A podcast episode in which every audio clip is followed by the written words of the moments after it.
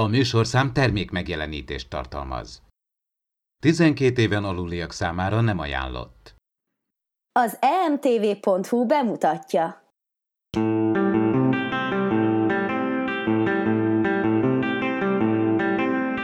Ez itt az Impulzus Podcast, az űrszekerek Star Trek tematikus epizód kibeszélője. A fedélzeten Csaba, Attila és Dave.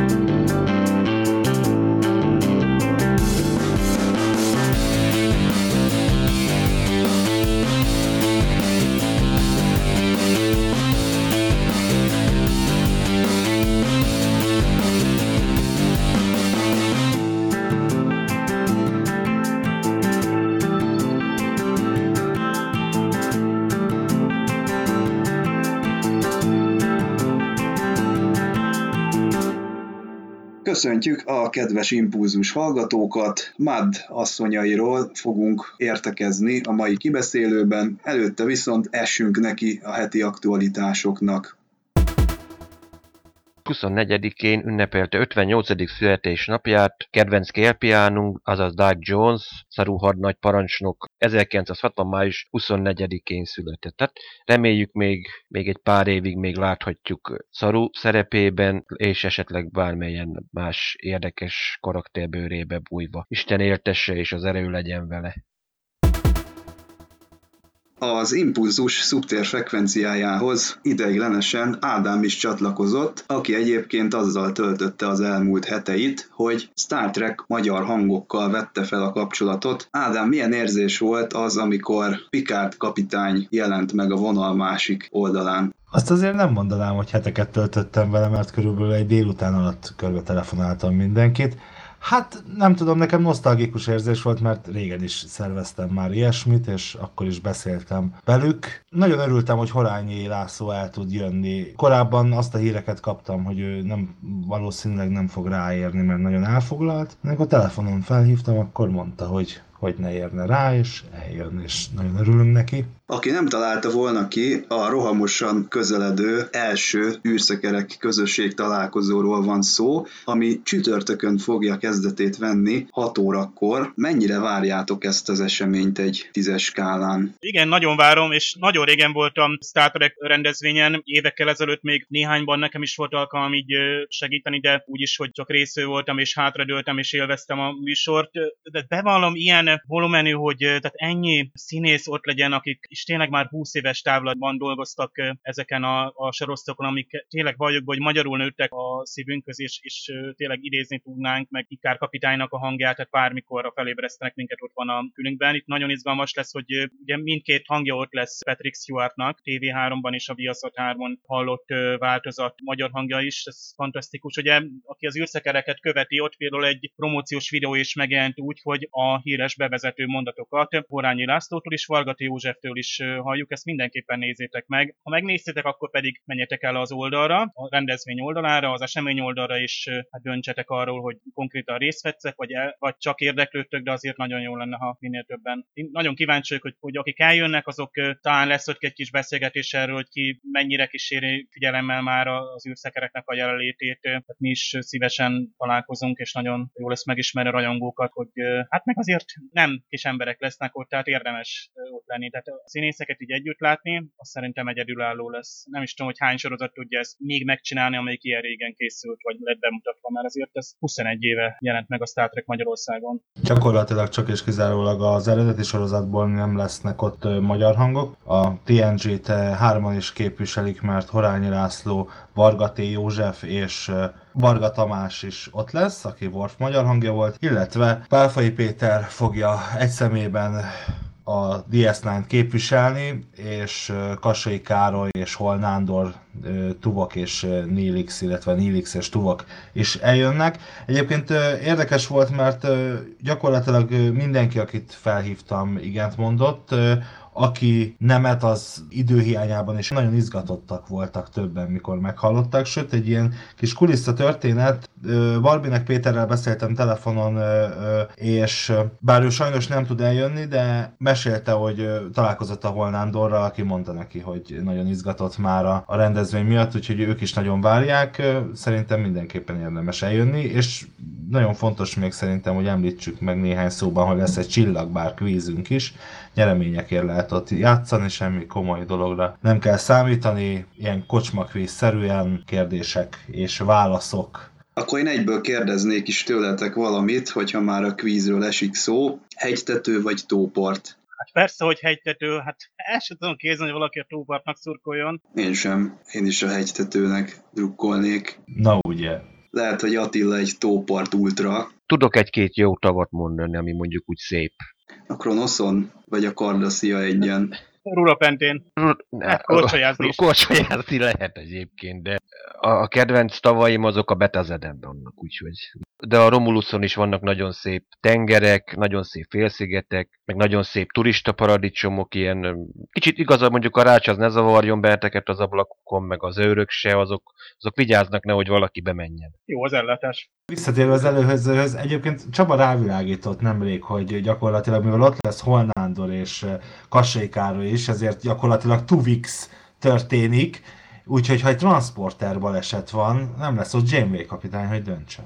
Hát srácok, hogyha valaha is feltalálják a transportert, én biztos, hogy nem fogok eltransportálni sehova, azok után, hogy a Star Trekben mennyi transporter galibát mutattak nekünk be, már csak az impulzusban kibeszélt epizódok is jelentős számban tártak fel ilyen eseteket, én biztos, hogy nem. De ettől függetlenül mindenkinek azt javasoljuk, hogy csütörtökön kétfős csapatokba tömörülve vegyen részt a Star Trek kvízen, hiszen értékes nyeremények fognak majd gazdára találni. De egyedül is lehet indulni, szóval valaki úgy gondolja, hogy nem akar osztozni a nyereményekben, és elég okosnak tartja magát Star Trek témában, akkor egyedül is indulhat. Most már csak egy találó csapatnév kell, és hajrá mindenkinek! Klingon Kardasziai Szövetség. Ez egy olyan csapásnak tűnik, ami az emberiségre nézve végzetes, még hogyha a Terrán birodalomról is van szó. Attila, azt hiszem, hogy ez a te értekezésed. Szerintem mondjuk a DS9-ban jobban ki lehetett volna mondjuk bontani magát ténylegesen a szövetséget. Jó, hát négy epizód forgott valamilyen szinten a szövetség körül, de érdekes volt megnézni ezt a sötét tük, ez egy tényleg a sötét tükörkép tükörképe, ahogy megfogalmaztam, mert gyakorlatilag tényleg láthattuk milyen az, hogyha milyen érzés az, amikor tényleg egy, mi vagyunk a, tényleg mi vagyunk a legalján egy valamilyen csillagközi hierarchiának. És itt tényleg a, a csúcsról zuhantak le az emberek vagy terránok. Erről mondjuk nem nagyon láttam én sose komolyabb bírás sehol sem, még úgymond külföldi oldalon se, és gondoltam, megpróbálkozok vele, hogy egy kicsit megpróbáltam némileg tárgyilagosan, pártatlanul azért megírni, hogy milyen is lehetett ez a szövetség az ismert adatok alapján. De azért azt mondom, hogy egy érdekes felvetést mutatott nekünk. Ennél rosszabb tényleg csak a borgoknak az asszimilálása lett volna rosszabb verzió. Amúgy szerintem valamilyen szempontból üdítő, hogy nem a Terrán birodalom végre a galaxisnak a legnagyobb gonosztevője, meg a, a leggátlástalanabb zsarnoka. Tényleg, mint láthattuk, ahogy kirobbant a felkelés, itt a Klingon Cardassian szövetség ellen gyakorlatilag szinte minden faj összefogott. Éppen ugyanúgy, mint a Discovery-ben láthattuk, ahogy Vok összefogta a különböző fajokat. Tehát van egy kis visszaköszönés egyébként a, ezekbe az univerzumokba, hogy előbb-utóbb a fajoknak össze kell fogni. Ezt mondjam egyébként a Star Trek is, hogy együtt többre haladunk, és itt is tulajdonképpen ez történik, hogy a terránok föld mindenek felett, vagy valami hasonló jelszavakkal gyakorlatilag világegyetem urainak gondolták magukat, de utána történt ami történt, hogy ott is tulajdonképpen a klingonok és a kardassziánok összefogtak a terránok ellen. Most pedig éppenséggel a terránok eléggé meglettek ahhoz alázva, eléggé tudtak annyira végül is fejlődni, hogy képesek legyenek másokkal összefogni. Ez is egy, egy, egy pozitív fejlődés bizonyos szinten. engem nagyon érdekelne egy egész sorozat, amelyik itt játszódik. Deep Space Nine ugye rendszeresen visszatért ide, és hát tudjuk, hogy a Discovery-ben is vannak tüköruniverzumos részek, de hát egyszerűen nincs úgy kifejtve, hogy olyan nagy ével, tehát ahogy például egy, hát ki kell mondani, hogy a Star Wars-ban, ahol ugye vég az van, akármelyik régi vagy új mozifilmet veszik, hogy ugye az a főhőseink, akikkel ugye azonosulunk, a pozitív oldalon mindig kisebbségben vannak, és a ellenállók vagy lázadók, bárhogy is nevezzük őket, de egy ö, nagyobb gonosz birodalom ellen kell harcolniuk. Habár ugye Roddenberry pozitív világképe, ugye pont ez jellemző a Star Trekre, hogy egyfajta utópiát mutat be, amivel azt árja elénk, hogy mégis az ember vagy az emberszerű lények egy békés együttélése ez működik és működőképes, de 50-50 százalék, hogy akár a Terán birodalom, akár a Klingon karraszéi szövetség legyen olyan uralkodó pozícióban, ami rengeteg áldozatra, hősiességre kényszeríteni mondjuk egy sorozatnak is a hőseit. Ez például a This Mine nagyon jó volt, hogy ez, ez például hosszú távon láttuk betekintve, hogy egyetlen egy konfliktust, ugye a kardrasszövek által elnyomott bécsoriakat, ugye ha bár itt most még ugye nem, nem találkoztunk például a Discovery-ben Kardasszéval vagy Romulánnal, de én nem tartom kizártnak, hogy valamelyest az előképét láthatjuk már a későbbieknek. Nyugodtan láthatjuk majd, mert mondjuk éppenséggel nem azok előtt fog zajlani, nem éppen az Enterprise találkozik mondjuk Romulánokkal, hanem valaki más, mondjuk a 31-es szekció, aki ugye nem árulja el, tehát a kánonba valahogy bele illeszkedik. Ugye állandóan azt hangoztatják a Discovery készítői, hogy mi kánoniak vagyunk, és majd meglátjuk és türelemmel várjunk. Igazából ők úgy kánoniak, ahogy akarja, akarnak, mert mondhatnák azt is, hogy a Spocknak hirtelen három testvére van, és az válik utólag kánonivá, tehát ezek a diszonanciák, ezeket ők folyamatosan legyalulják majd, mert úgymond kánonivá teszik utólag. Tehát mindig a, az írók mondják meg, hogy mi a dörgés. Tehát nincs olyan erősebb vagy szigorúbb fegyelet, mint a Disney, aki előre megmondja és kiszűri, hogy mi kánon és mi nem, vagy mi a legenda és mi nem. Tehát itt, ha egy új sorozat van, annak az írói, akik egyébként javarészt elég fiatalok, és lehet, hogy teljesen új utakat fognak bejárni, de ez már teljesen más téma, tehát majd meglátjuk, és nem hogy nem csak a Discovery-ben, hanem esetleg meg másik sorozatban, netán mozifilmben.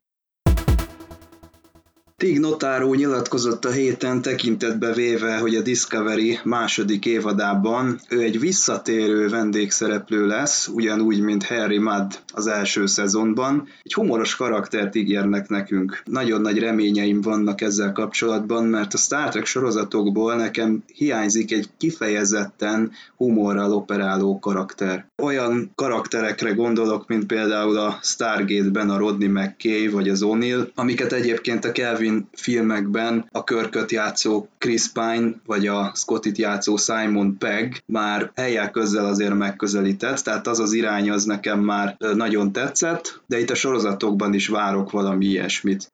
Mondjuk akár TNG-re, vagy a újkori sorozatokat nézzük, azért jó, amikor megjelenik, azért ő is egy valamilyen szinten azért ő is belevitte itt ott a humort olyan szuperlény, aki imád játszani, úgymond nem csak mások életével, és tényleg ő az a típusú lény, aki tényleg így megpróbálja az élet humoros oldalát élvezni, mert egyszerűen unatkozik. Azért tényleg mindig a valamilyen apró poént mindig azért találhatunk akármelyik részbe. Azért emlékezzünk vissza, például az Endbe megpróbáltak rájönni, hogy milyen tortát csináljanak például Reed, Reed hadnagynak. Ott is gyakorlatilag ott a, a, a háttérből, stikába próbáltak rájönni, hogy mit szeret, mit tehet, mire allergiás, azért, ha már így Madról van szó, hogy azért emlékezünk vissza, amikor Mad ezzel az időkristálya szórakozott, azért ott is történt egy pár érdekesség, azért láthattuk, amikor kicsit megváltozott Stamets, és akkor az addig bosszantó Stamets teljesen így átváltozott egy ilyen, ilyen szerethető, jó humorú figurává. Tehát én mondjuk én várom, hogy mit tudnak kihozni e-, ebbe az új második évadba. Mennyire lesz a humor tartalom most, hogy,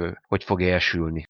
Igen, valami ilyesmit várnék, mint a Q vagy a, vagy a Harry Mudd, egy, egy ilyen kvázi állandó visszatérő szereplőtől teljességgel bele is férne, és főleg ha őrá fogják írni valamiképpen a karaktert, vagy a szerepet, akkor ugye, hát ugye ilyenkor szokott ilyen komikus visszatérő mellékkarakter lenni, amit hát pont, hogy imádtunk ugye a Q esetében is, tehát ha ő mondjuk állandó szereplő lett volna, akkor éreztük volna túlzásnak, vagy amikor ugye, ugye visszafogott a humorú Star Trek után az Orville elé ülünk le, és mások a várakozásaink, ott úgy érezzük, hogy oktalanul és teljesen váratlanul jelennek meg humoros jelenetek vagy személyektől. Hangzanak el el olyan ö, beszólások, amiknek ugye nem találjuk hirtelen a helyét, de hát azt ugye meg lehetett szokni, és ö, nyilván az Orville ez hozzá tartozik szorosan. Ugye a Star Treknél mindig is visszafogott volt a, humor, is tényleg néha egy-egy személyhez kötődik, bár Nélixnél ugye inkább ez a, tehát az ő karakterén nem mondanám azt, hogy sziporkázó humorú volt, tehát inkább rajta nevettünk, és nekem például a Deep Space-nál még a Vic Fontaine ugrik be, aki tudott ilyen oldottságot és derűt behozni, és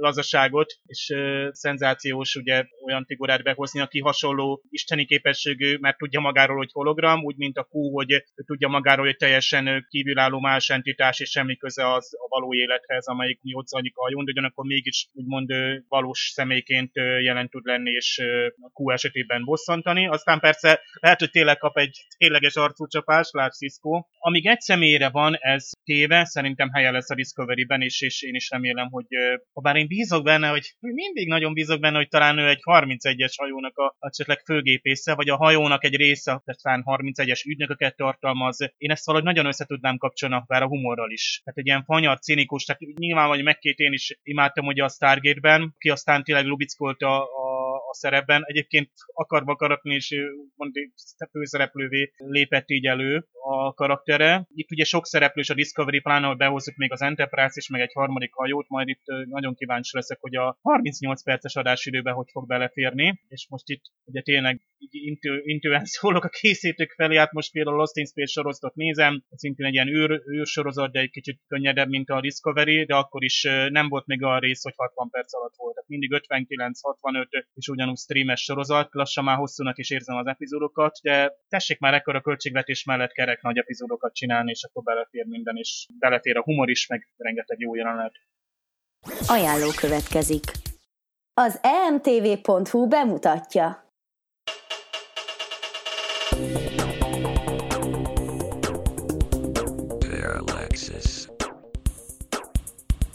A következő parallaxisban. Kovács András Péter. Elteltem, tehát az, hogy ideig volt három film, nagyon gyerekkoromban a legelső három film, amit, amire éveket kellett várni, hogy esetleg újra láthassam tévében, vagy nehogy Isten moziban, vagy már volt esetleg Pro 7, vagy, vagy, vagy RTL németül, akkor úgy megnézhessem, aztán meg legyen videókazettán is, most meg már van tíz film, vagy hát ez szóló lesz a tizedik, tehát hogy, hogy már így, így, így, így megteltem már vele, és tavaly éreztem először a, a Zsivány egyes, hogy, hogy nagyon jó film volt, de én már nem akarok x szárnyat látni.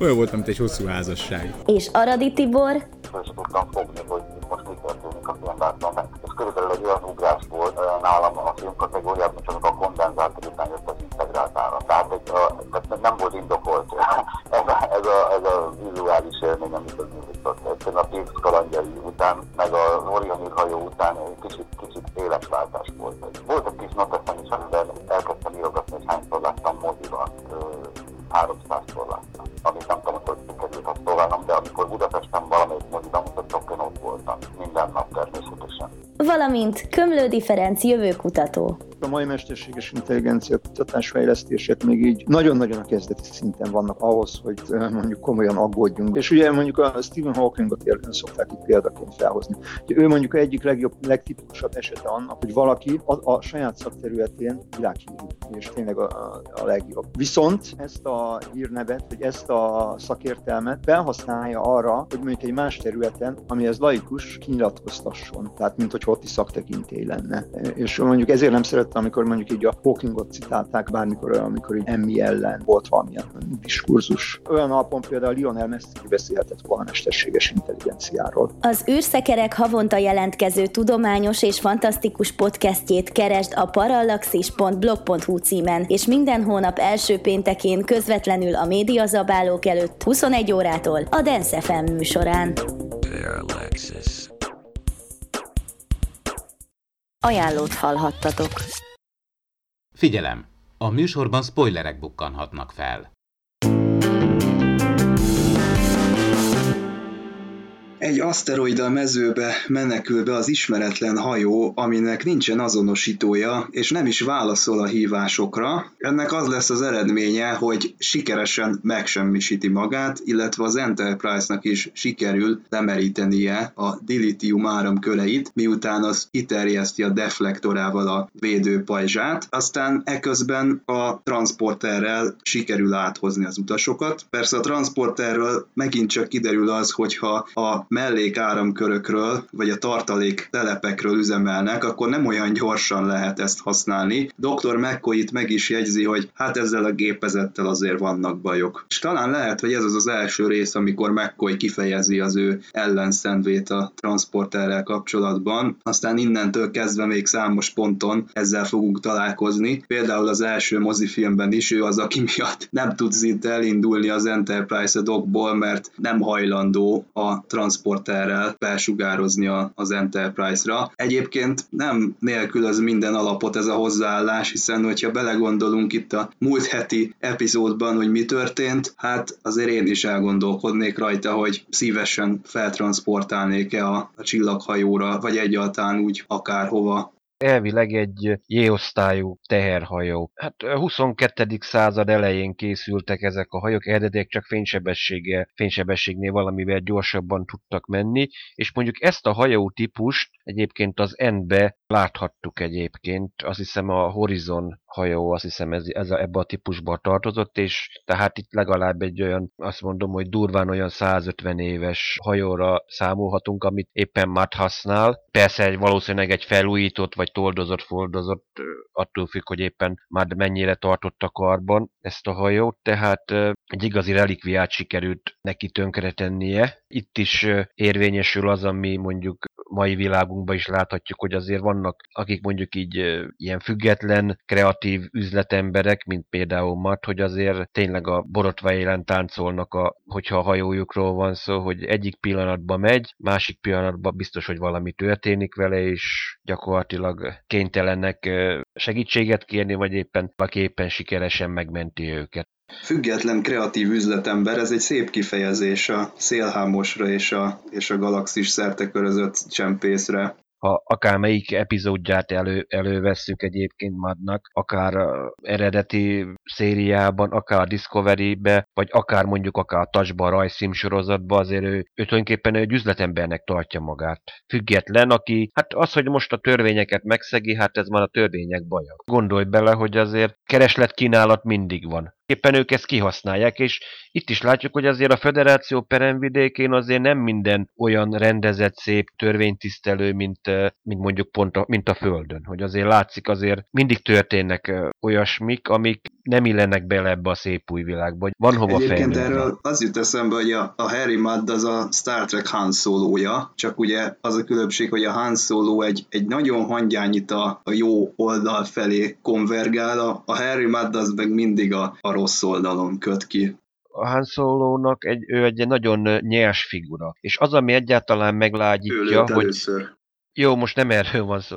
Igen, nem biztos, hogy ő lőtt először, úgyhogy de mindegy. A, a lényeg az, hogy ő azt mondta, hogy egy, erő, egy erőteljes, nyers figura, de ami egyáltalán ezt a karaktert szerethetővé teszi, az, hogy tényleg ott van mellette Csubi, aki, aki úgymond valamilyen szinten azért egyrészt kordába tartja Han Solo-t, meg azért az az a barátság, hogy tényleg ő valamikor megmentette Csubakkának az életét, és ő emiatt ért érte végéig hálás, tehát azt mutassa, hogy ő benne azért eleve azért meg volt egy pozitív dolog is. Madnál ilyen nincs, itt maximum csak annyi, hogy volt egy nagy szerelme, akiért mindent megtett, csak hát jó szándékkal van kikövezve a pokolba vezető út is és egyszerűen Madnak, meg ő mindig magába dolgozik, nincs, aki visszaráncigálja, hogyha valami olyan hülyeségben megyen bele, szó szerint, amit mondjuk még ő, aki saját magát ilyen, ilyen rendkívül zseniális embernek gondolja, hogy mégis ne ő fázzon rá, mert azért láthatjuk azért, akik mondjuk látták, akik ismerik a trekket, azért tudják, hogy Madnak mindig vannak ilyen zseniális ötletei, csak véletlenül vagy egyéb bűnözők hiúsítsák meg, vagy pedig a maguk a csillagflottának a tisztjei, akár Körk, vagy akár Lorca. Én is azt mondom, hogy a, a Harry Mudd az azért egy fokkal gátlástalanabb és önzőbb, mint a Han Solo a Star Wars filmekben. Nyilván egy, egy humoros karakter, a Mudd ugye egy űrkalóz, csibész, szélhámos csirkefogó, de de sokkal inkább ugye a maga javára cselekszik. Ugye többször is visszatér, tehát még a második évadban is megjelenik, illetve ugye majd a rajzfilm sorozatban is jön, és mondom is, hogy jön, mert ugye már a negyedik részt láthatjuk magyarul, és a, a Harry Mad a tizedik részben fog megérkezni, tehát kíváncsiak leszünk amúgy magyar hangjára is. Ugye ebben a részben, az a Mad's Passion című részben ugye a, a Mad valamilyen kristály elixírrel próbál ugye üzérkedni, és ez természetesen egy szerelmi kristály, így ugye megint az egész Enterprise-t fogják hatni ezek a szerelmi bonyodalmak, és még ugye a máskor hűvös Mr. Spock is a kristály hatása alá kerül. Megjegyzendő, hogy pont ez a negyedik rész, ami most van, ugye a Lorel szignál, ugye a sziréneknek az éneke, tehát gyakorlatilag ugye ott ugyanez van, hogy csak ott ugye a sziréneknek ez a szférikus hangja vonja bűvkörébe a férfi tagokat, és ott hát én most még, még egyszer megnéztem ezt, most már magyarul láthatjuk Körgelgerék jó voltából, most megint megnéztem ma, és tényleg ezt, tehát imádom, ahogy ott például úra átveszi a parancsnokságot, és akkor tényleg nagyon határozottan, katonásan osztja a parancsokat, hogy most egy csak nőből álló biztonsági országot kérünk, mert a bolygó felszínén ugye, hát még Spock utós erejével ugye lead egy ilyen segélykérést, és hát ott ugye képzeljük el, aki még nem látta, ugye, hogy ugye a miniszoknyák, miniruhában, vörösben természetesen megjelennek a hölgyek, és mennek le ugye kimenteni a bajba jutott amazonok fogsába került férfiakat. Jó kis, jó kis epizód, és annak is van komoly vonatkozása majd. Meg ennek a mados résznek is, mert itt, itt a másik oldalon ugye a humor mellett, meg hogy ugye itt a férfiak ugye itt el vannak bódulva ugye a, a csinos nőktől, de hát, ha belegondolunk, hogy itt a drog hatására, tehát igazából a 60-as éveknek egy komoly témája kerül elő, ugye a drogok, kábítószer alatti, befolyás alatti cselekvés. Úgy veszük, a prostitúció is megjelenik, mint ö, téma, tehát hogy itt nőkereskedelemről van szó ráadásul, ugye bányászoknak akarták eladni úgy szólván ezeket a nőket, és egyáltalán nők szerepe a társadalomban, a, a tárgyasítás, tehát ez a, azok a nagyon komoly témák, amik, amik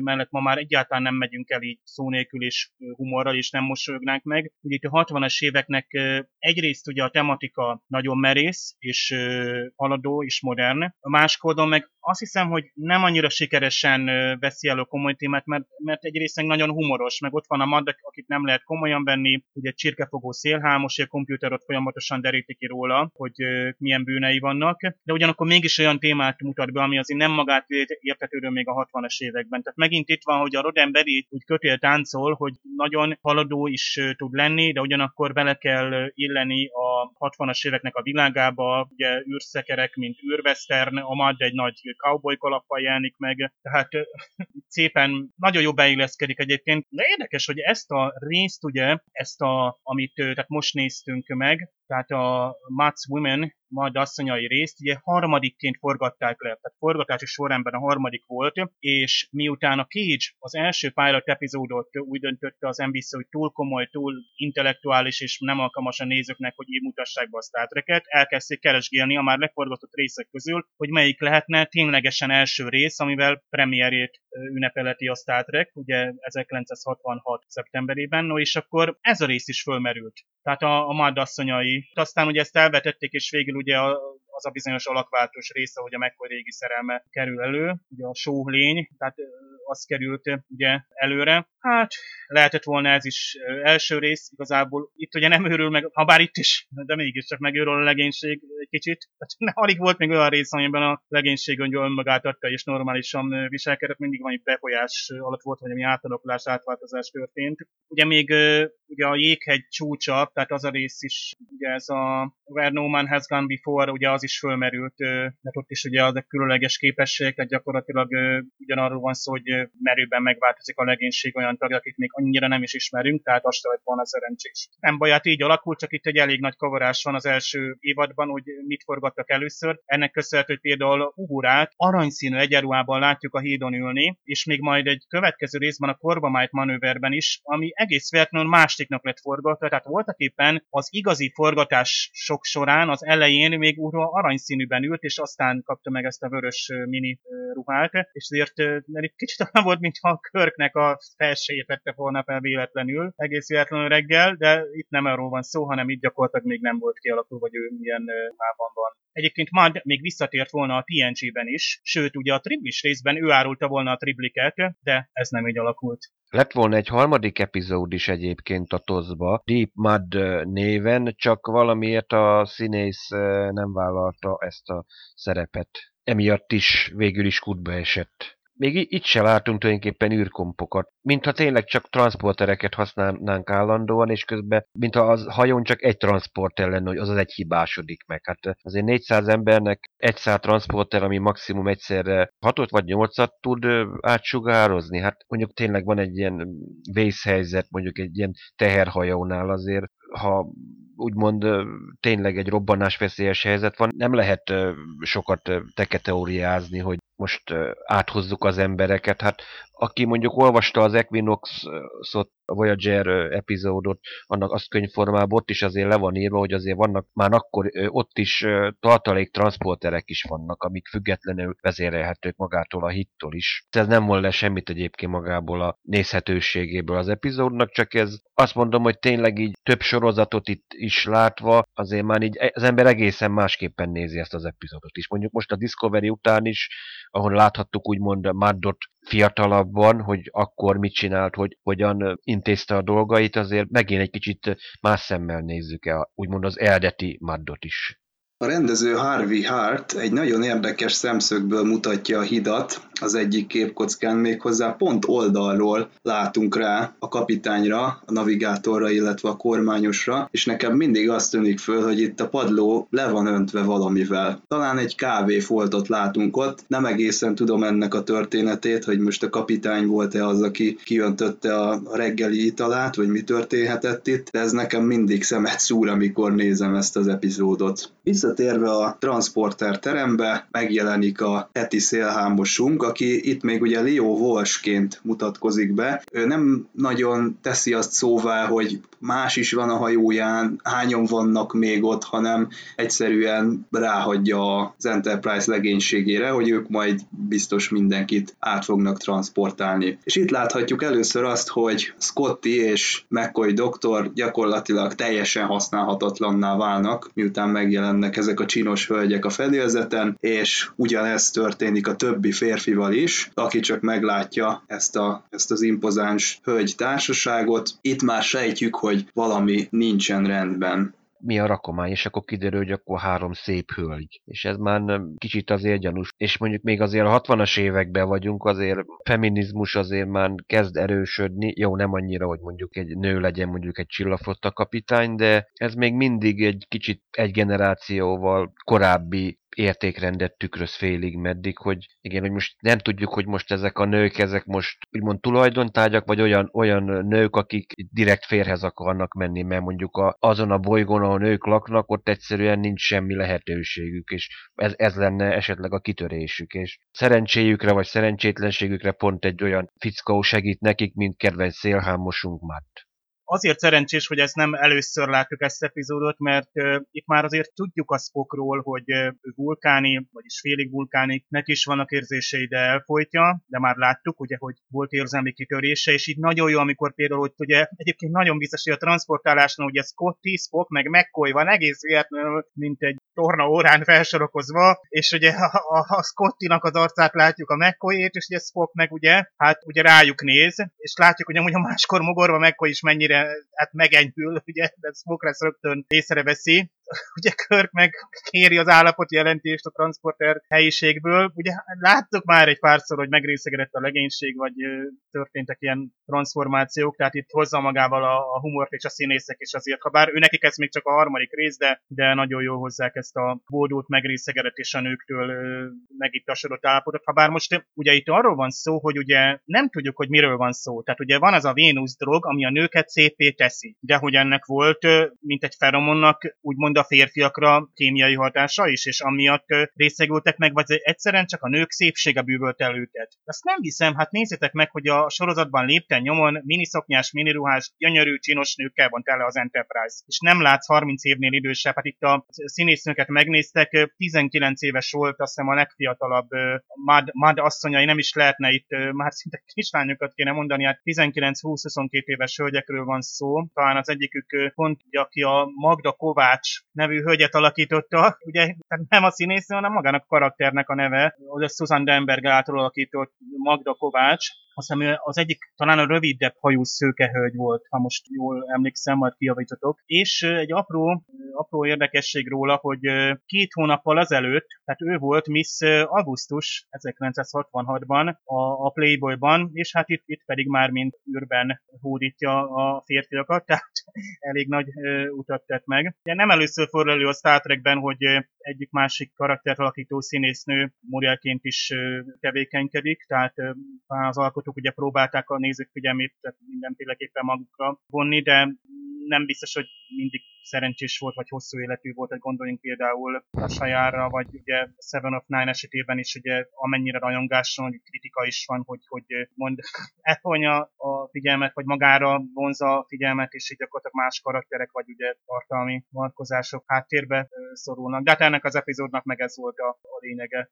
Ennek a drognak a hatásmechanizmusát tényleg így nem tudjuk pontosan, de emlékeztek a csillag kapuba, ott abban volt egy ilyen hasonló drog, hogy amit bejutotta egy másik embernek a szervezetébe, akkor ő azt hitte, hogy te mondjuk mit tudom én valami ismerőse vagy barátja vagy. Ez két ö, epizódban is benne volt egyébként. Egyszer úgymond Daniel Jackson szúrta meg az egyik Goa'uldot, a Jűt, azt hiszem, egy kínait, utána meg Mitchell ezredes pedig a Lucián szövetségnek az egyik vezetőjét, hogy azt higgye, hogy ő az egyik alvezére. Tehát uh, itt is megint ugyanott vagyunk, mint a többi epizódnál, hogy egyelőre nem tudjuk pontosan nem lett annyira logikusan levezet, vagy most akkor mi, mit, miért történik, hogy ez a Vénusz drogoz most mit, mi, milyen hatást vált ki, hogy most ténylegesen megszépíti-e a hölgyeket, vagy pedig olyan feromonális, vagy telepatikus, vagy valamilyen hatást gyakorol a ellenkező nemre, hogy azok ellenállhatatlannak látják a szernek a használóját.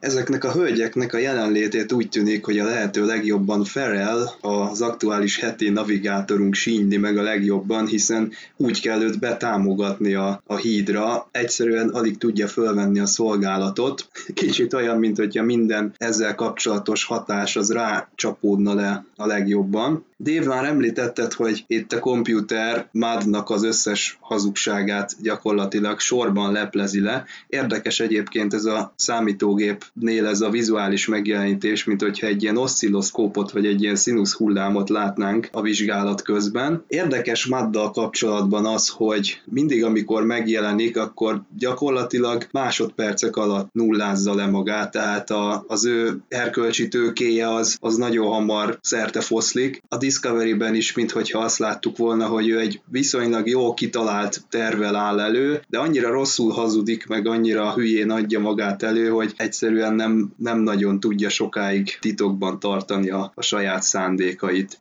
hazugságvizsgáló eszközt, utána se, soha többé nem látjuk, egyik Star Trek epizódban se nem látjuk, egyik sorozatban se fog ez feltűnni. Pedig milyen jó szolgálatot tenne a Hadbíróság című epizódban, amikor ugye Körk kerül oda. Behívnak egy tanút, ha lenne egy ilyen hazugságvizsgáló, ami százszázalékos bizonyossággal megmondja, hogy mi igaz és mi nem, akkor az az azért jó szolgálatot tudna tenni dr. Sung azért csak meg tudta volna ezt oldani, hogy egy ilyen beépített hazugságvizsgáló programot, subrutint beépítsen détába, mert elvileg a technológia lehetőségek adottak lehettek volna. Vagy akár voltak azért később is ilyen hadbírósághoz hasonló epizódok a későbbi sorozatokban, vagy ott is azért jó használt vehetett volna egy ilyen analizátor. A technológia tényleg rendelkezésre áll, és ha belegondolsz, akkor a Trojjal a Déta egy olyan párost alkothatott volna, akik százszázalékos bizonyossággal egy embernek a szándékait meg tudják ítélni, hiszen Déta meg tudja mondani fizikailag, hogy mennyire tágul a pupillája, milyen életfunkciói vannak, Troy pedig látja az érzelmeit, hogy ez gyakorlatilag egy bombabiztos pókercsapat, a biztonságiakat akár ki tudták volna e,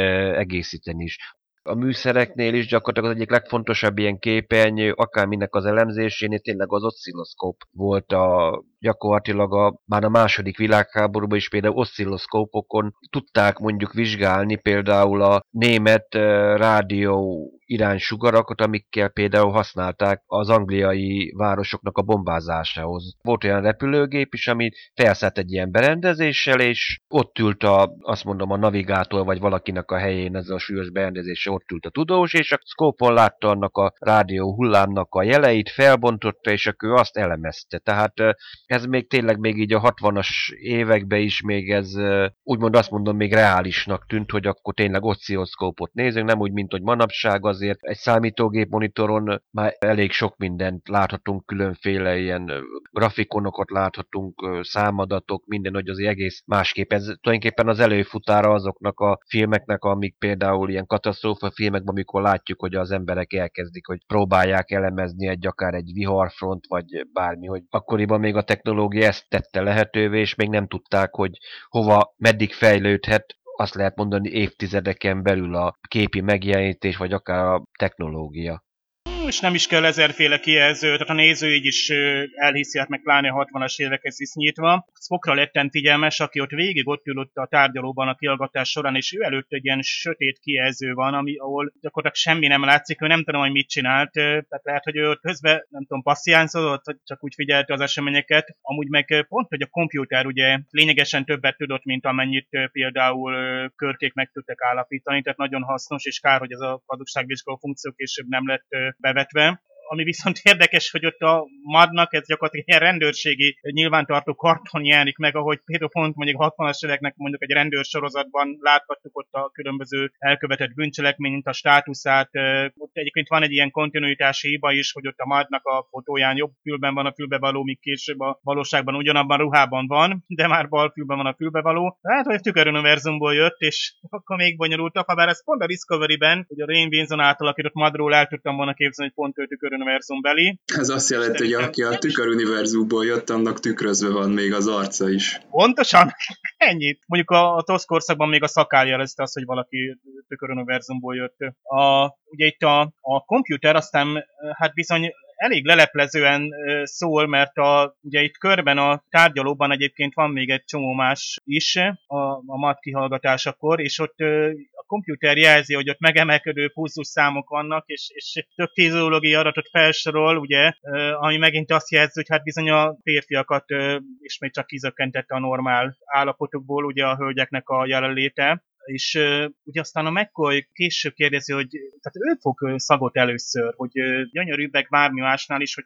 hogy hogy nem látunk még ilyen gyönyörű nőket. Tehát hogy ő kezdi kapizsgálni, hogy valami illúzióról lehet szó. Egyébként tehát nekem egy, van egy ilyen logikai bukfenc, hogy a McCoy minden előzmény nélkül jelenti ezt ki. Tehát ő ahelyett, hogy látnánk, hogy vakarja a fejét, ha bár ott azt hiszem, hogy vizsgált ott gyengékedőn, és akkor ugye a rút azt hiszem próbálja is őt befolyásolni, a McCoy meg próbálja újból megvizsgálni a gyengékedőn, tehát ugye a hölgyeknek a ter- vagy a madnak a tervét ugye nagyon jól alátámasztják a kérdést, hogy a mad mire jutott volna önmagában. Tehát ugye amikor ő bevallja, hogy a, a, a nők igazából rakományként vannak jelen, ugye akkor tesszük helyre magunkban a dolgot, hogy azért itt ez, tehát az epizódnak itt azért levesz a, a humorából, rögtön a kiszolgáltottságot látjuk, hogy nem biztos, hogy ezek a, a nők, lehet, hogy valamilyen helyzetből ők menekültek, vagy elhagyták, azért hagyták el a...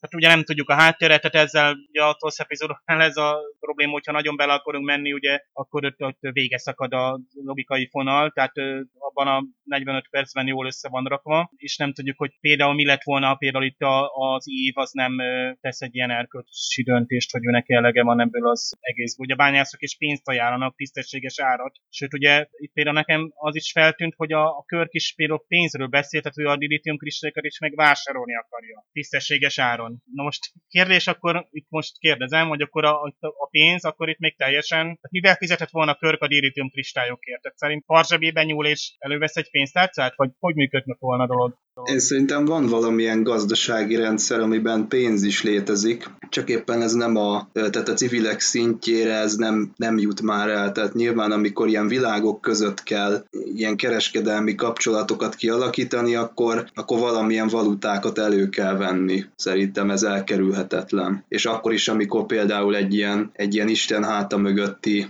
bányászokkal kell egyességre jutni. Akkor is biztos, hogy van a föderációnak valami olyan kreditje, amivel ilyen esetekben ellentételezni kell a, a partnereket. Egyébként a Doomsday Machine című részben folyamatosan előkerül az, hogy Mr. Scott meg fogom duplázni a fizetését nem tudjuk, hogy ez most föderációs tagvilág, ez a bányászkolónia, vagy független. Tehát valamilyen kredit, vagy valami külső fizetőeszköz biztos, hogy kell lenni, mert azért az, hogy simán cserekereskedelem, az nem hiszem, hogy működne. Tényleg mondjuk lenne egy állatforma az Enterprise-on és az ilyen gazdálkodó világokkal valami csere alapon működő ilyen egyezmények érdekében mondjuk föl tudnának kínálni két kecskét, meg egy kakast, vagy egy nem tudom, egy ilyen kotlós tyúkot. Federációnak is azért vannak, nem csak csillagflotta létezik, hanem vannak itt hivatalos kereskedőhajói, és, meg, és vannak magánvállalkozók is. Nem lenne szabad szerintem azt feltételezni, hogy na most akkor a föderáción kívül a, ezek a független bolygók nincsenek valamilyen laza gazdasági kapcsolatba egymással, hogy valamilyen egységes külső fizetőeszköznek ugyanúgy lenni kell, mint épp úgy, mint a Klingon Darszek, vagy a Ferengi Latinumot csak ezt a kettőt említsem, hogy biztos, hogy valamilyen esetleg lehetnek ilyen közös valuta, ami mondjuk a világok közt azért elfogadott, vagy akár mondjuk az arany, vagy a latinum, mint fizetőeszközként használható fém. Mondjuk az, hogy Scottinak mondja, megduplázom a fizetését, ez lehet, hogy ez mondjuk egy, akár egy megmaradt slang, akár a csillagtott a korai éveiből is, mert azért ma is használunk olyan szólásokat, közmondásokat, amiknek már régen nincsen értelme, de azért még mindig, azért valamikor hallottuk, hallottuk, és ez szépen generációról generációra úgymond öröklődnek ezek a kis apró szólások, közmondások.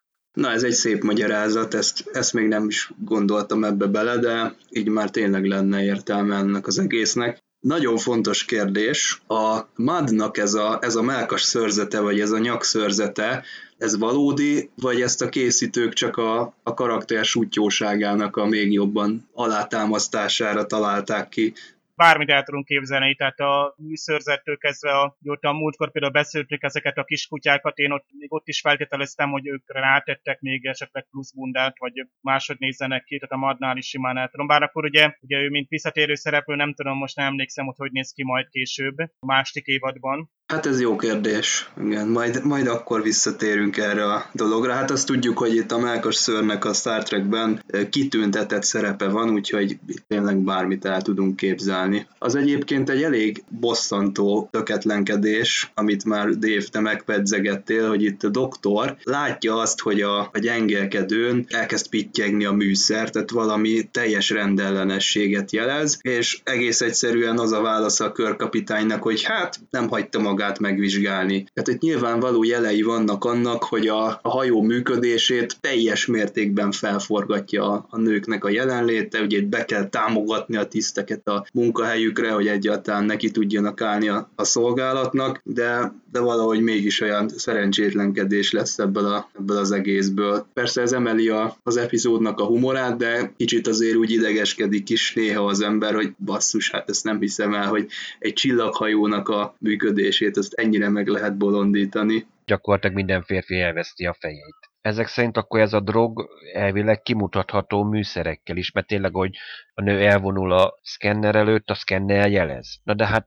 azt kéri, hogy még egyszer menjen el előtte. Na de hát elvileg ez a szkenner rögzít is, nem? Tehát nem kell még egyszer elmennie, hanem akkor, amikor a nők elmennek, akkor szépen ő újra megnézi a szkenner adatait. Tehát elvileg kell lenni memóriának is nyilván azért voltak azért ilyen műszaki szakemberek is azért a sorozat körül, akik esetleg már akkor gondolhattak ilyen lehetőségekre is. De ez amúgy is érdekes, hogy felvillan ugye két pötty, és a Dr. McCoy az nem tudja dekódolni, hogy mit mond a számítógép, tehát nem nincs hozzá mondjuk kézikönyve, hogy két felvillanás az azt jelenti, hogy nem tudom én, valamilyen drogos befolyásoltság van itt a háttérben, tehát ez önmagában is vicces akkor oda megyek az asztalomhoz, és akkor ott gyorsan leívom az adatot egy, az orvos, hogy na tényleg, hogy ami most már manapságban, hogy tényleg, hogy a maga a, a tényleges berendezésen nem látol semmit, hogy csak annyi egy bekapcs kikapcskom van, és akkor el kell kocognod, azt mondom az asztal, a, mondjuk az íróasztalhoz, és akkor ott van tulajdonképpen a, a számítógép monitorja a kijelző. Meg most már ennyire megváltozott úgymond a világ ez alatt az 50 év alatt, hogy ami akkor úgymond trendi volt akár a gépek tervezésébe is, ma már azt mondhatjuk, hogy túlhaladott, hogy jó, szép villogó kijelzők, de most már manapság egy, egy képernyővel meg lehet oldani ugyanazt, amit száz villogó gombbal megoldottak 50 évvel ezelőtt megvan azért ennek a, a bája, bár a gyengékedben ezeket a villogófényeket én se értettem volna, de bele kellett volna tanulni, ahogy mondjuk az ember elkezd ápolóként ö, dolgozni. Másrészt mondjuk a McCoy már ekkor azért befolyásolt ö, állapotban volt, tehát nem is biztos, hogy tudott volna koncentrálni, hogy a hét pöty vagy egy pöty villan fel. És ugye tényleg az akkori hát, tudást vetítik ki, és nagyon érdekes, hogy egyrészt nagyon merész technológiai álmok vannak, lásd ugye most magát a, a transportert, ahol ugye molekulákra bont bontunk, bomlunk szét. Egyébként pont a rajzfilm sorozatban említi Spock, hogy hát majd ugye a transportert azt lehetne használni helyreállítási célokra is, hiszen molekulárisan szétbontja az emberi testet, és megőrzi egy bizonyos állapotát. Tehát olyan résztes leírása van úgymond a technológiának, hogy túlszárnyalja a, a korabeli elképzeléseket. Másik tekintetben meg szinte ugye ilyen szalagos rögzítés, meg olyanok vannak itt, tehát itt gyakorlatilag a, bár vannak nagyon érdekes adathordozók, amiket ugye viszünk egyik helyről a másikra. Ugye körkezében is vannak ezek a színes kártyák, amik némelyiken floppy lemezhez hasonlít, de ugyanakkor még tollal ír alá tényleg papír alapú jegyzettömböket, amikor ugye oda viszik a segédtiszték a napi jelentéseket. Tehát ez a kettő együtt már ilyen sincsen. Tehát már itt nincs már olyan cég, ahol papír alapon vezetnek bármit. Tehát mindenhol nagyon komoly elektronikus digitális nyilvántartás van, tehát legyen az egy gépnek a, a működése, vagy éppen egy dolgozónak a teljesítménye. Vezérlés minden távolról történik, és ugye ezért jó látni még azért ezeket ezeket így nosztalgikusan, hogy színes lámpák kijelzők vannak ott helyben, kell megnyomni gombokat, rengeteg gomb van és rengeteg ilyen visszajelzőfény. A későbbi ugye most ugye a Discovery-ben ugye próbálják kombinálni a kettőt, hogy fizikai gombok is vannak, de ugyanakkor ilyen hatalmas átlátszó érintős kijelzők. Ugye tudjuk, hogy a kapitány hoteljének a korpájába is egy jó kis kijelző van beépítve, ahol ő mindenféle dolgokat tud hát manipulálni is akár. De hát az már egy másik korszak, de nem annyira más korszak, mert öt évvel körkelőd játszódik, szóval el kell fogadni, hogy mindig a adott korszakot tükröz. Egyébként itt már a tárolt alapú programozás, meg ugye itt, már azért a, tehát elektronikus alapon működnek a, a kompjúterek, tehát már kezdődik a digitális korszak, relék vannak, csak még olyan rögzítés nincsen, tehát nincs olyan fajta adatrögzítés, mint például, tehát memória is van hatalmas, ilyen meg ilyen mágnesdobos tárolók így a 60-as években, amik gyakorlatilag, tehát nincs olyan, hogy én hosszú távra digitális digitálisan megőrzök valamit. Tehát ahhoz, hogy output legyen, tehát magyarul ott lyukkártyára, vagy mágneses mágnesszalagra, vagy print, tehát kinyomtatva lehet kiadni, tehát egyáltalán nem magától értetődő az, hogy például egy orvosi műszer, az helyben rögzít, és bármikor visszaolvasható az adat, és ugye ezt belevitték ide. Nekem még a, egy dolog szót szemet, hogy a biztonságiak nagyon sokszor ilyen vannak, hogy a MAD ott sutyorog a nőkkel, és a biztonságiak meg csak állnak és néznek. Tehát a MAD gyakorlatilag a haditervet beszéli meg velük, és a biztonságiak csak nem szólnak senki. Tehát mondjuk valószínűleg már őket, ők is befolyásolva vannak, de ez mondjuk egy ö, érdekesség, illetve a triviák említik, hogy Spocknál, amikor ugye lesugároznak ott a bolygó felszínre, ami egyébként teljesen úgy néz ki, mint már egy csomó bolygó felszín, itt is ilyen sziklaházakban lakunk, tehát ahhoz képest egy bánya állomás és a legfontosabbat, ugye a dilithium, pontosan amit még lítium kristálynak nevezett ugye üzemanyagot gyakorlatilag kitermelik, tehát a, gyakorlatilag a föderáció úgymond legfontosabb ipari kitermelési helyszíne az ilyen sziklaházak vonalakkal körbevett, és, és ilyen nagyon primitívnek tűnik. Tehát nyilván itt, ha bár én elviseltem volna esetleg ilyen matte paintinggel mögé festenek ilyen hatalmas ipartelepet. Láttuk már a korai epizódokban is, és akkor a néző pillanatra látja, hogy hú, csoda komoly bányatelep van ott, és hogy felhozzák ezeket a kristályokat. No, szóval itt egy, van ilyen kézi eszköz, amit Spock használ, egy, gyakorlatilag egy ilyen repülő kompjúternek ilyen segédeszköze, tehát egy valódi, 60-as években is használt eszköz, amivel gyakorlatilag a időt, útvonalat, időjárási adatokat és egyéb dolgokat lehetett számolni, tehát gyakorlatilag ez egy létező dolog volt, ami nagyon jó, hogy ilyenek bekerülnek. Tehát gyakorlatilag egy modern eszköz bekerült egy olyan sorozatba, ami tényleg a technológiáról és a jövő technikájáról szól. És a sorozatban először láthatunk egy dilithium kristályt is, még hogyha el is van törve. Itt Spock meg is jegyzi, hogy még így elrontott állapotában is gyönyörű szép. Nem is tudom, hogy a későbbiekben fogunk-e még látni dilithium kristályt későbbi sorozatokban. Minden esetre az epizódnak a mondani valója az így a második félidőben kezd el kibontakozni, amikor Mad keresi a drogot. Itt már ugye látjuk, hogy a, az addig szép asszonyok, azok, azok valahogy eltorzultak, rusnyává váltak. Ennek a résznek a végére ki is derül, hogy lehet, hogy nem is a drog okozza a függőséget, tehát az ő szervezetükben fizikai függőség nem alakul ki, nem olyan, mint egy klasszikus drog, hiszen a végén ugye Eve az placebót kap, hanem attól lettek ők egy ilyen befolyásolt állapotban, vagy attól nevezhetők ők függőnek, hogy mindig szépek akarnak lenni, azt a szépségideált akarják megtestesíteni, ami arra a korra jellemző, és ezt hajszolják a végtelenségig, és tulajdonképpen ők ennek a csapdájába estek bele, felfoghatnánk egy ilyen drogellenes kampánynak is, hogy észre se veszed, hogy na most nincs szükséged arra, hogy drogokra, hogy jól érez magad, mert anélkül is jól tudod magad érezni. Na de ekkoriban még azért a kábítószerek nem voltak olyan elterjedtek, meg annyi veszélyt nem rejtettek, mint manapság. Hát jó, volt opium, a heroin még akkor 50-es, 60-as években akkor kezdett el azért Amerikába is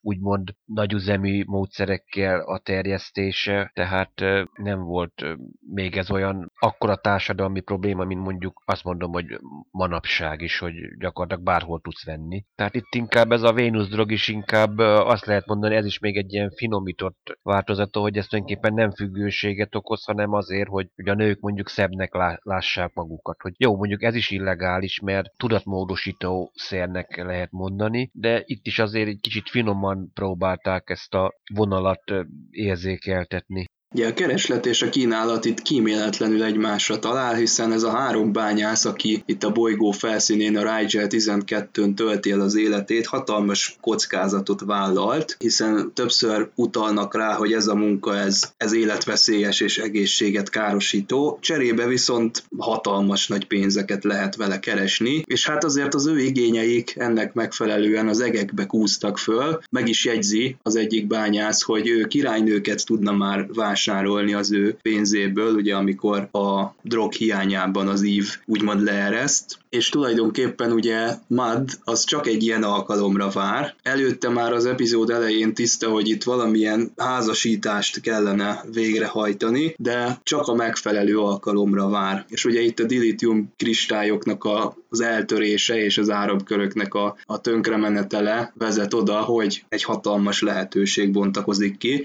és ugye itt lesz az világos, hogy Mad az mennyire egy veszélyes ember, hiszen el tudja azt érni, hogy kommunikátorokat tud ellopni, és a kapitány előtt veszi fel a kapcsolatot ezekkel a, ezekkel a bányászokkal, akik ugye a pénzükért már valami valóságosat is szeretnének kapni. Már azért technikai szakértelme is azért nem lebecsülendő, tehát sok érdekes cuccot begyűjtött azért ő is, éppen úgy, mint ahogy Lorca. Végül is egy csempésznek is azért sok mindenhez értenie kell, azért a hajóját azért nem viheti mindig műhelybe, mert lehet, hogy éppen nincsen pénze rá, és, és azért mondjuk a világűrnek a kellős közepén is bármi probléma van, neki kell megoldania. Nyilvánvaló, hogy itt egy ilyen sokoldalú műszaki tudása van Madnak, és lehet, hogy éppen nem kalkulálta bele az Enterprise a megjelenését a terveibe, mert nyilván itt azért a dilithium kristályokra hajtott eleve a bányába, de az Enterprise is elég került, tulajdonképpen látható, hogy itt menet közben próbálta módosítani a terveit, hogy akkor megszerzi a dilithium kristályt is, de akár még egy a csillagflotta egyik legnagyobb hajóját is akkor ellopja. Ezt az ötletet egyébként, mint láthattuk, azért a Discovery-be is felhasználták. Tényleg, ahogy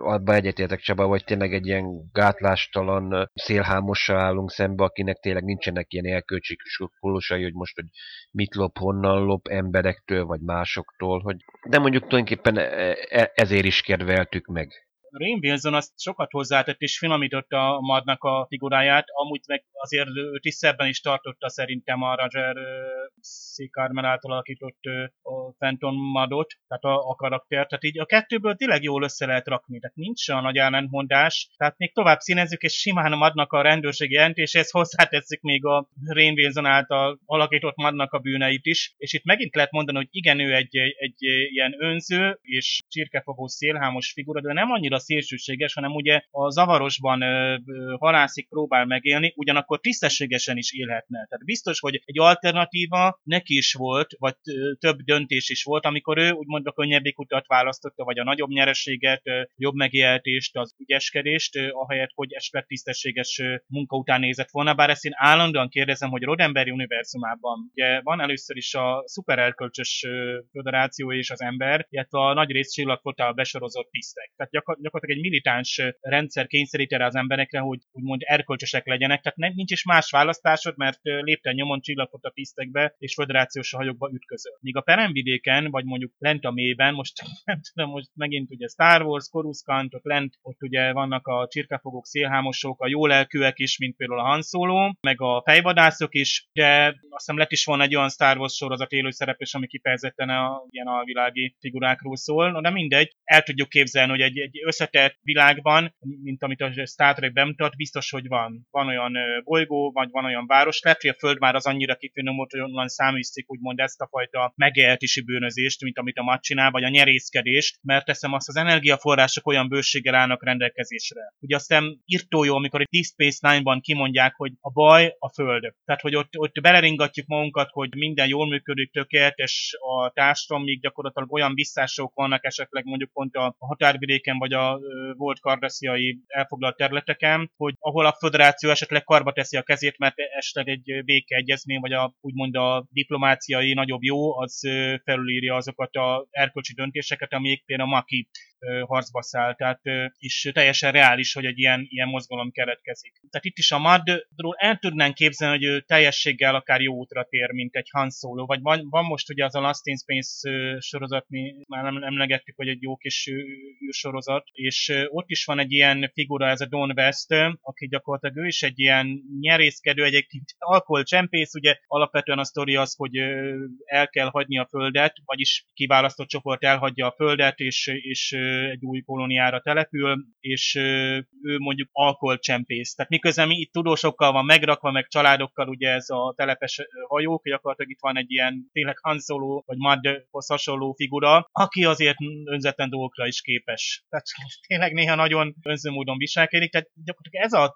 fajta szerethető gazfickó, ezek jó, hogy megjelennek, és egy ilyen kontrasztot nyújtanak, vagy úgymond egy alternatívát adnak, hogy igenis rossz emberek is térhetnek jó útra, bár ugye Madnak például a hát ugye nagyon érdekes, mert ugyanek őnek az előzményét ismertük meg a Discovery-ben, és most ez lett belőle, mondjuk úgy. Tehát amit itt láttunk például ebben az epizódban, vagy majd a másik évadban, az iMod című részben. Tehát érdekes, amikor ugye előzménnyel dúsítjuk fel, akkor ugye mit tehetünk elé, mert ott aztán tényleg vigyázni kell az alkotóknak. Kíváncsi azok, hogy a másik évadban Rain Winson visszatére, hát butaság lenne, ha nem térne vissza, és nem okozna valamilyen galibát legalább egy epizódban. Egy-egy pattogó párbeszéd, meg velős replika azért itt a konklúzió előtt még elhangzik. Egy szóba kerül a férfi ego, ami a galaxis teljes hosszában felismerhető ugye Eve számára. És ugye itt látjuk, hogy a másik két bányász az, az kész, az már az visszavonult a saját szállására, és már megtörtént a házasság is, tehát itt már ugye a Mad az egy sikeresen végrehajtotta ezt a, ezt a hadműveletet. De itt amit nem értek a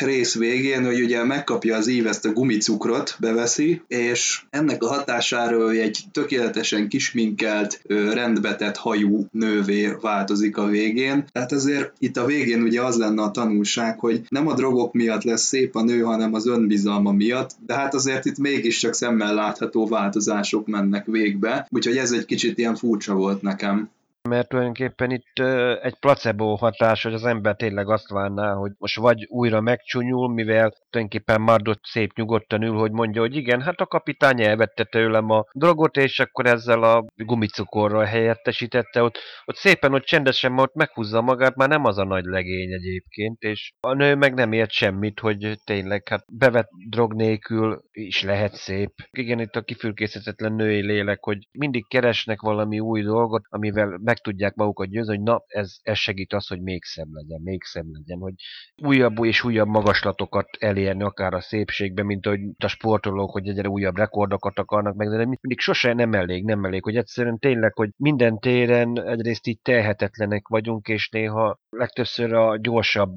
könnyebb utat próbáljuk választani. Mikor közben van egy olyan út is, ami mondjuk lehet, hogy nem ennyire gyors, de lehet, hogy sokkal jobb, és kevesebb mellékhatással jár ezzel a harsány fellépéssel, de tipikusan ilyen teátrális, meg tényleg a magnak a dumája is ilyen egyik oldalon tenyérbe mászó, másik oldalon meg ugye állandóan valamit forraló. Ugye próbálták ezt a, azt a kis embert bemutatni, hát, aki próbál boldogulni. Eleve ezek a találkozások, tehát amikor egy-egy bolygón találkozunk valakivel, legyen az például egy telepes, és akkor látjuk, hogy a föderáció csak időnként látogatja meg őket, és hogy milyen sajátos, tehát lásd a bányászoknak is a elég kietlen élet, akkor azért azt, azt tényleg tényleg meg lehetne kérdezni, hogyha ennyire, tehát mondjuk egy csillaghajó ennyire jól fel van szerelve, és ott jó körülmények között utazunk, de tényleg nem kell gondolni például anyagi javakra, nyerészkedésre és a többi. Akkor a kietlenebb körülmények között élőknek nem természetes az, hogy valamilyen módon abból így próbálnak kitörni, és akkor a MAD azt mondjuk ennek egy erkölcsebb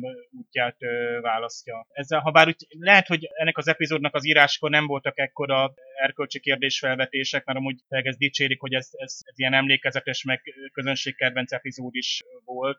Érdekességként említik itt a triviák között megint csak, hogy ugye Harlan Ellison, ugye neves science fiction író, ebben a évtizedben Hugo, meg Nebula és, és ő írta például a, hát a tényleg kiemelkedő a Város Örökké Valóság Peremén című eredeti sorozatbeli epizódot, és annyira, hogy ő írta, hogy amikor ezt a részt forgatták, tehát a stúdióban, a műtermekben, akkor a Harlan Ellison, akkor ő gyakorlatilag ő bent ült a, a, a Desilunak a, a irodáiban is írta ennek a Város az Örökké Valóság Peremén című résznek a forgatókönyvírót, és egyszer csak ugye ő hozzá bementek, ugye az egyik producer, és egyszerűen nem találta ellison az irodájában, és aztán a tízes műteremben találta meg, ahol gyakorlatilag ott ebédelt a, a, a stábbal, meg ugye a, a színészekkel, tehát meglátogatta őket a forgatáson. 50 éves forgatási történet, ma már itt Twitteren láthatnánk fényképekkel kísérve.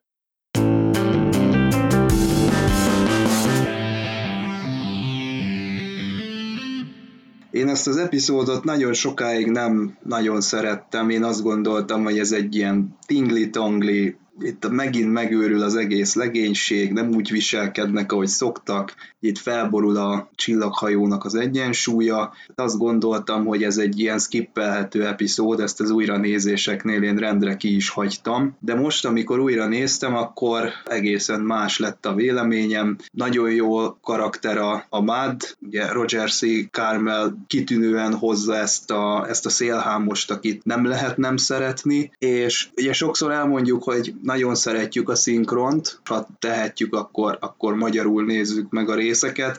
Itt viszont kifejezetten azt javaslom, hogy nézzétek meg angolul is, mert a, a Roger C. Carmelnek a, az eredeti hangja és az eredeti akcentusa, ha úgy tetszik, az, az nagyon jó, és nagyon sokat ad hozzá. A magyar hangja is nagyon jól sikerült, de természetesen meg kell jegyezni, hogy teljesen más lesz az összkép, hogyha az ember eredetiben is megnézi. A mondani való az nagyon átjött nekem itt a legutóbbi újranézés során, ugye amiket említettem itt a drogokkal kapcsolatban, a szépségideál hajhászással kapcsolatban, ez, ez mind megállja a helyét, és úgy gondolom, hogy a, a mai napig ez, ez teljesen jó és, és újra nézhető. Nincsenek az egekbe emelve a hatalmas morális mondani valónak a szándékai, egyszerűen egy laza tálalásban, de azért mégiscsak valamiféle üzenettel operál ez, a, ez az aktuális rész, ezért, ezért nagyon jól tudtam szórakozni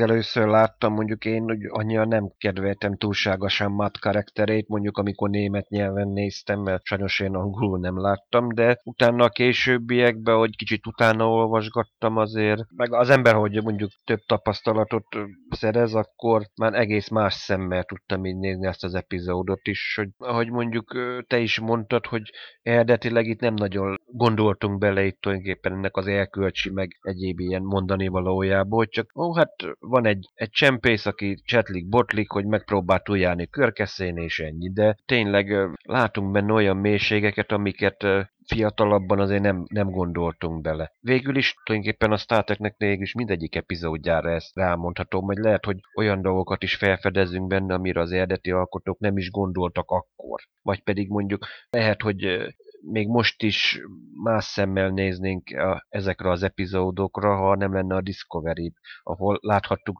úgymond a fiatalabb Maddot is, hogy miket csinált. Meg még a második évadban mondjuk, ha látni fogjuk, hogy mit, milyen stikliket követel, hogy nem mondhatom azt rá, hogy mondjuk egy örök balek, de azért mindig látszik, hogy van egy mesteri terve, és akkor utána mindig ez valahogy félre sikerül. Hozzá mondjuk nem hasonlítanom mondjuk Barkley hadnagyot, hogy ő, ő mondjuk egy ilyen fordított Mad, hogy ő mindig így csetlik, botlik, de a végén ő kitalál valami jót. Mad pont az ellenkező, hogy van egy zseniális terv, csak a kivitelezés az mindig, ha egyszer, egyetlen egyszer úgy valahogy rájönnek az ő trükkjeire, ha egyszer kicselezik, utána onnantól kezd az egész terve összeomlik nagyon érdekes, hogy a Madnak a karaktere átível így 50 éven keresztül, tehát az eredeti sorozatban, a rajzfilm sorozatban is, aztán a, most a Discovery-ben is, tehát gyakorlatilag egy újra értelmezve. Habár még az külön furcsa, hogy Rodemberi már a kezdetek kezdetén, tehát még 1964-ben foglalkozott a gondolattal, egy hasonló epizód már szerepelt a Star Treknek az első, hát ez az első sorozatvázat, ami, ami gyakorlatilag fölvázolta a legfontosabb tematikákat, tehát úgymond volt egy ilyen előztes epizód vázlat, The Woman, a nők címmel, és itt is gyakorlatilag ugye ott még Roddenberry úgy próbálja hát eladni a, a az epizódot, meg a sorozatot is, hogy gyakorlatilag a régi vadnyugatnak egy jellegzetes figurája elemeik meg egy nőkkel, akik gyakorlatilag egy távoli kolóniára ügyekeznek. És ugye nem is véletlenül ezt az epizódot már legelőször meg akarták valósítani, tehát úgymond ezt szerették volna pilot epizódnak. A Madnak a, a fellépése tipikusan ez a, mondhatni egy sabronos vadnyugati figura ő is, tehát ugye a, a szilhámos, akit üldöznek a, a hatóságok, és ugye a nők is ugye hozzátartoznak a vadnyugatnak a szóval a szinteréhez. Bár már ugye, ugye ez, hogy nézzük például a Westworld sorosztot, ugye nagyon erősen ki van hangsúlyozva, de például a prostitúció vagy a nők tárgyasítása ott kifejezetten rendkívül erősen. Itt azért finoman van, tehát a 60-as éveknek a kontextusába beletéve, ahol ugye egyrészt ott van a szexuális szabadosság, más oldalon még a feminizmus csak gyerekcipőben van, tehát olyan értelemben ugye a nőknek a tisztelete, tehát hogy külsőtől vagy szépségideáltól függetlenül tiszteljünk egy nőt belső értékekre való tekintettel. Ez úgy szóván itt a első mérföldkő, ami ugye Star Trekben többször is megjelenik majd, több sorozatban is jó, hogy így végigkíséri a... Bár mindig ugye egyensúlyoz a Star Trek, hogy, hogy széles nézőközönségnek szól, és ugye mindig egy adott korszakban kell valami, valami újat mutatnia, és ezért van az, hogy néha így humorral ellensúlyozza, vagy tehát próbálják picit tompítani is üzenetet, de az, az üzenet erősen benne van, és itt főleg így 50 év múlva nagyon is megtaláljuk. Az Impulzus Podcast nem kevesebbre vállalkozik, mint hogy epizódonként dolgozzuk fel a Star Trek kánont. Most éppen az eredeti sorozat első évadánál tartunk. Ebben a küldetésben pedig rendíthetetlen harcos társaim Dév és Attila, akik teljes erőbedobással vesznek részt az epizódok újranézésében hétről hétre. Erre a hétre búcsúzunk, jövő héten visszajövünk, de ne feledjétek, hogy a következő impulzus előtt akár személyesen is találkozhatunk, hiszen csütörtökön első űrszekerek közösség találkozó a World 51 Gamer Barban.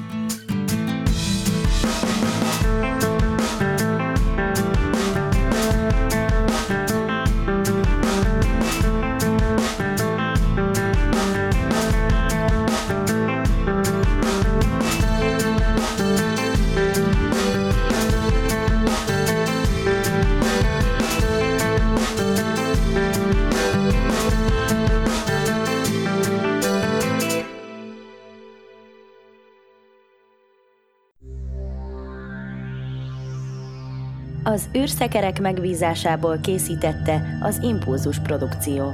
Produkciós vezető Farkas Csaba. A műsorszám termék megjelenítést tartalmazott.